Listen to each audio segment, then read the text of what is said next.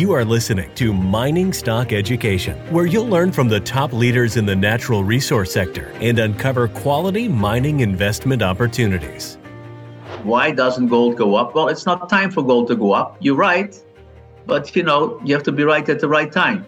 Welcome back to Mining Stock Education. I'm your host, Bill Powers. And in today's show, we're talking with Dr. Charles Nenner. He is a cycles analyst and expert.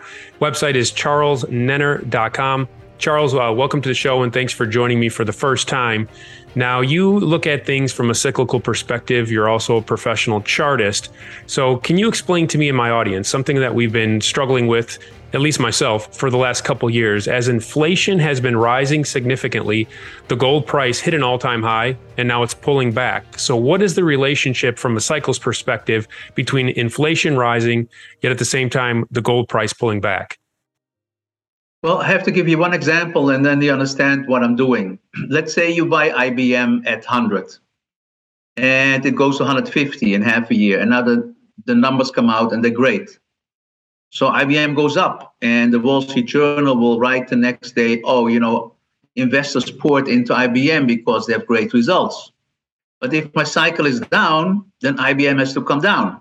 But the results are still great.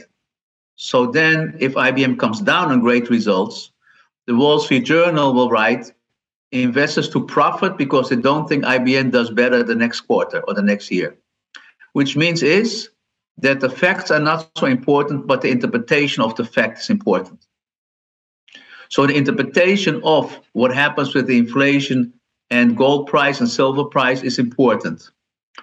Um, so my cycles are still down on gold and silver. We're, we're totally short. I think uh, we have a target another fifty dollars lower than today, and um, the market, the gold market, cannot go up until cycles bottom. And when cycles bottom, or something really happens, the, the what I said about IBM is interpretation, is mass psychology, but also something really can happen or it's just interpretation. It's low enough.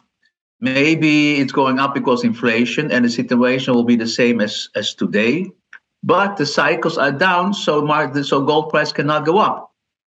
Or we have a major war, or who knows what's going to happen, and that's the reason. So it can be a real reason, or it can be just an interpretation of the fact, which usually we know, and what happens is people fall asleep. Why doesn't gold go up? Well, it's not time for gold to go up. You're right. But, you know, you have to be right at the right time. Do you pay attention to Fed policy as it relates to where the gold price is going? No, but I have the cycles of Fed policy. So here we go. The whole thing do they have free choice or not free choice? If you believe in total free choice, then you don't understand my system. Uh, but then how can you predict something? You never know what happens tomorrow.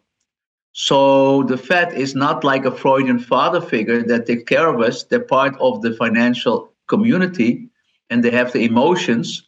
And when they say is well, we go from months to months to see what our policy is going to be, then I know what they're going to think in two or three months based on the cycles and not even based on the on the facts because they can say, well, you know, the inflation was high, but I think it was not going higher that is a, ma- a, matter of interpretation. Or they can say we think it go much higher, also a matter of interpretation based on the same figures.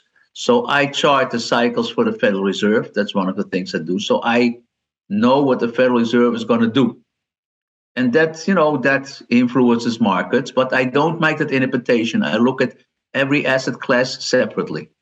And when do you think the Fed will pivot? Are you able to share uh, that expectation? Yeah, I saw that until uh, later in 24 the Fed funds will go up. Wow! And I showed and I showed a chart of the uh, long-term cycle uh, in inflation, and it shows this is only the beginning. This is going to be it doesn't go straight up, but this can be up for 15, 20, 25 years and hit the same uh, levels as in the 80s. How does this affect commodities if the Fed continues the hike for the next two years? Well, you see, you asked me to make an interpretation, one thing to the other, which I don't try to do because you don't know if the correlation is correct. So I do the cycles and commodities, and I know why commodities. We do wheat, we do lumber. Well, lumber has some influence on the housing prices. We can do that. We do live cattle, we do cotton, and um, if there's a, a connection to uh, to inflation, I guess there's inflation, but the commodity cycle just started. that's also going up for many, many years. So it's going to be a very difficult environment to take care of your savings. I mean, people ask me, where should I invest in? There's nowhere to go. It's a problem. The only thing you can do for the moment is is is uh, you know to be on the short side or to be in cash. And how do you see, um, you know, fertilizer, for example, has gone up fourfold in the last year. A lot of this is related to the geopolitical events. Uh, how does your cycles interpret what's going on in the fertilizer market? And the second part of that question is, with your cycles approach, are you able to anticipate geological, uh, ge- significant geopolitical events that would affect the markets? Yes, because I, for instance, had did a lot of work on war cycles to predict when there's a war and I went back to 3,000 years before uh, before uh, uh, Jesus was born, so in the Mandarin Empire. And if you look at my YouTubes of between five and 10 years ago, I said, you know, the end of the second decade of the new century, we're going to have a major war. And for your listeners who want to know, don't want to check all the cycles, there's one interesting cycle that they can look, look on Google. That is the 100 year war cycle that means is it's always in a second decade. So that's now in the in the in you know 2020, 21, 22. If you go back 100 years, it's 1918 more or less. That's the First World War. That actually was the beginning of the Second World War. If you go back 100 years, 18, 18, 20, that's Napoleon who tried to conquer the world. If you go back, so you go back, if you Google uh, big war around the year 1000, big war around the year 1100, 1200 is always in the second decade of a new century. Now, you ask me why, I have no clue. But I always tell people I'm trained as a medical doctor. So if you get better taking the red pill, even if I have no clue how it works, I'm going to give you the red pill. The problem with economists is because I've been many years at Goldman Sachs and had to have this discussion, they say things which is very extreme in the in that time you had Abby Cohen. She was famous, maybe you remember, and she, she used to say, "Well, you know, the market is irrational. My system is correct." I says, but in the meantime, everybody's losing his shirt. So economists cannot work with a system they don't understand why. And I don't have to know always why. I just have to know when something happens, and if a move goes up, how high it goes, how low it goes, and when it tops. And does the war cycle aid your expectation for the bullish outlook for commodities? Yeah, like uh, it's a bit bit quiet now, but in the second half of next year, it's going to blow up again. So who knows what's going to happen? Hmm. And how does the U.S. economy perform over the next two years if the Fed continues to hike? Well, I, I, I do the, the, the GDP and all these things. Uh, doesn't have to do with the Fed. It, I, there's a connection, but I look at it separate, and it's going to be a very bad situation. There's, there's something going on that uh, I, I watch the news every day what's going to happen next in the United States because there is a 60 year social unrest cycle. So the last time was in the 60s, the last time was in the early 1900s, and now it's. But in the 60s, because I remember the 60s, you, I think you're younger than me, we still were thinking reasonable, logical. Now I can't even follow the way that people are thinking. I did. This is not going to end well. Um, but uh, uh, based on cycles, it comes to the end of the expansion of the whole United States. Um, it's it's the end of a world power, and thus the U.S. dollar as the world's reserve currency. It's still it's still okay, but that's also going to be over soon. Soon in a year or so, the dollar still looks good, but in a year, uh, the uh, the countries are going to be stronger. You know, the, there was a guy Kondratyev in early uh, 1900s in Russia and we have what's called the Kondratyev cycle. It's a longer cycle we have. And he says every so many years, 60, 80 years, a new continent takes over. So now the East takes over India, Singapore, Australia, China. Uh, so I think they're going to make a, an anti dollar uh, because usually that's what happens is if you have too much debt outstanding and you have too much uh, internal strife and you might be ready for a big war, you know, people don't trust that currency anymore. So a lot is going to change. And who will be in charge of this anti dollar currency? Will it be the BRICS nation or the International Monetary Fund? No, the Monetary Fund doesn't have any power. What I hear is the BRIC nations together with China, that's what I pick up from the institutions I work with, are preparing something. I don't know exactly what, but they're preparing to, to, to stand up the dollar and do their own thing soon.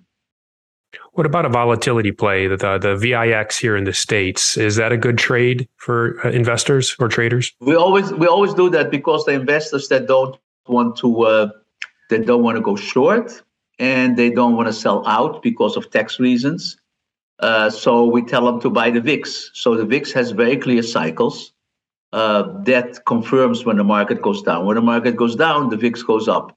So this, when the cycles bottom, we go long the VIX, and when they top, then we sell out the VIX, or some people even go short, and that's how they uh, they trade in between. Now the VIX can go very low. I mean, the beginning of of the year or last year, I don't remember, it was like 17, 18. It says, let's buy the VIX. How low can it go? And then it got up to 50, and then we got out, and uh, we picked it up around 19 uh, a week ago or so. Uh, so that's not that's that's more quiet than say I'm going short S and P because people don't sleep well. Who knows what's going to happen if it goes against you? What's your take on uh, energy policy, specifically European energy policy, where we see Europeans posting their electric bills on the internet and saying, I have no funds to pay this electric bill that's gone up so many times over the last year? Uh, what do you see going on here? Well, I look at the cycles. The problem I understand because I'm here, but the problem that happened, I mean, the left at, uh, at, at, at Trump when he said, you know, don't depend on Russian gas and he was totally correct about that one. And I hear from my friends that are in politics that they actually don't know how to solve the problem for the winter. They don't know what to do. So slowly, slowly, in Europe, I don't know the United States, but in Europe, people are feeling that they're suffering more than the Russians, but they set up to boycott the Russians. So I don't even know if they're going to continue with that because this war can continue for a long time, and I don't know how much uh, how much uh, resilience Europe has for the EU bureaucrats that want to push forward the green agenda, don't you think this sets them back a little when the populace is saying, I would rather have a warm house with coal than uh, no heat with your green energy? Well, I think the whole thing's going to change soon. I never speak out because people are going to kill me. But if you do the cycles on the global warming, it's almost over. So they're going to be surprised in a couple of years that that that uh, it's going into a cooler period it's very interesting that, that people think that history doesn't count. If you want to know about global warming, why don't you look at the history of the last 300 years, what happened? Um, and uh, the numbers are there, and then see a pattern. So, so are, based on the yeah, so based on the past, you can predict the future. But if you don't know the past, uh, I had the same thing with the market here. The market we played the bounce up. The last bounce was like 15%, 18%. And again, I couldn't get people out. And I showed them, listen, this is what happened in 1929, in 1932, 1973, 87. This is how a bear market goes. Every time there's an intermediate rally of 15%, but if you don't study it, you don't know. So you got all these pundits saying, well, maybe it's the bottom. We think the bear market is over. I think they never studied what a real bear market is. Before you go, Charles, next three years, what do you expect of oil? Of oil expected to go much higher, but not until the middle of next year. So middle of next year is going to be the, the key inflection point for commodities and oil in your in your view. Yes. Uh, no, well, commodities like wheat and corn and, and beans are going to rally sooner again, but cor- crude is going to be uh, stable, but then takes off again uh, next year. Um, probably based on who knows what. And when we talk then, we know if it's interpretation or something really bad happens. And I'm afraid something really bad happens because we have no leadership in this world. Mm. Well, we'll leave it at that, Charles. Thank you for your insight. Your website is charlesnenner.com. For listeners that aren't aware of what you offer there, please give us an overview. Yeah, so we offer uh, 30 days free. We update four days a week. Uh, and we show printouts from the computer on Sunday where the cycles are so you can see for yourself what it looks like and just to have an idea how real professionals uh, approach the markets. We don't listen to uh, to news. We don't read the newspapers. We just want to know if it goes up, when it goes up, how much it goes up, and you see nothing moves at random. It can always all can be predicted. And for 30 days, I mean, you don't pay, but at least you have an insight how you can invest in a professional way. And what are your returns year to date? Investors like to know that. Yes, we have a return of 160% this year uh, without uh, uh, options or whatever, just doing the buying at the right time and selling at the right time. And we have uh, what is it called? There's nobody here right now. There's a, a situation in the United States. They plot it for you. You tell them which which recommendations you have, and they do it. Mm-hmm. And they calculate later and make a graph and that it's official. And I think we made like 160, 170% this year. So that's verified because, you know, newsletter writers sometimes yeah. make claims no, no, that. no, yeah, they claim, no, this is verified by a neutral institution uh, that has a very famous name, but I just cannot come up with a name. And we have these graphs that they make, and uh, uh, it's going very well.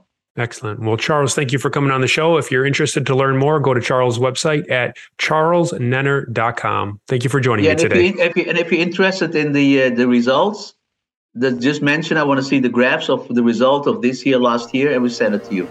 Excellent. Thank you. You're welcome.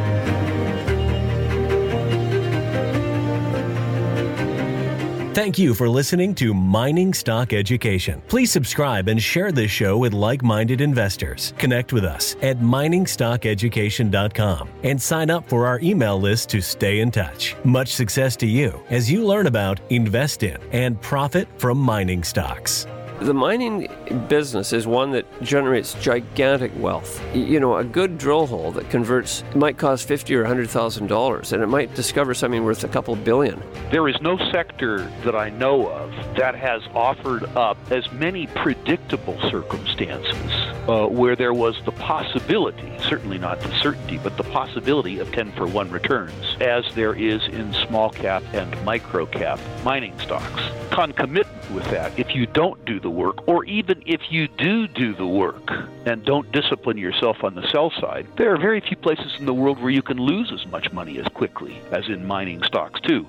I just started to study up on mining stocks and I just became fascinated because this is such a tiny sector and it's so volatile that either you could really you could do really really well or you could pretty much get blown out of the water really quickly.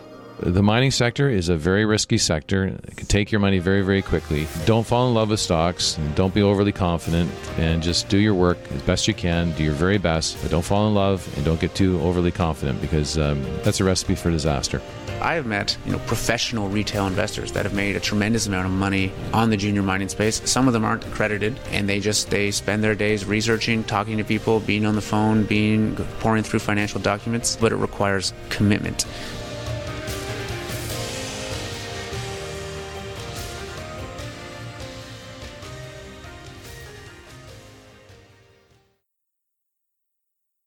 This podcast is for informational purposes only and is not to be considered personal legal or investment advice or a recommendation to buy or sell securities or any other product. We make every effort to be accurate, but the information presented is not to be considered infallible. It may contain errors, and we offer no inferred or explicit warranty. If personal advice is needed, consult a qualified legal, tax, or investment professional. Do not base any investment decision on the information contained on miningstockeducation.com, our podcasts, or videos. Make sure you always conduct your own own thorough due diligence before investing. Realize that we may hold equity positions in or be compensated by some of the companies we feature and therefore are biased and hold an obvious conflict of interest. For our full disclaimer, please visit our website.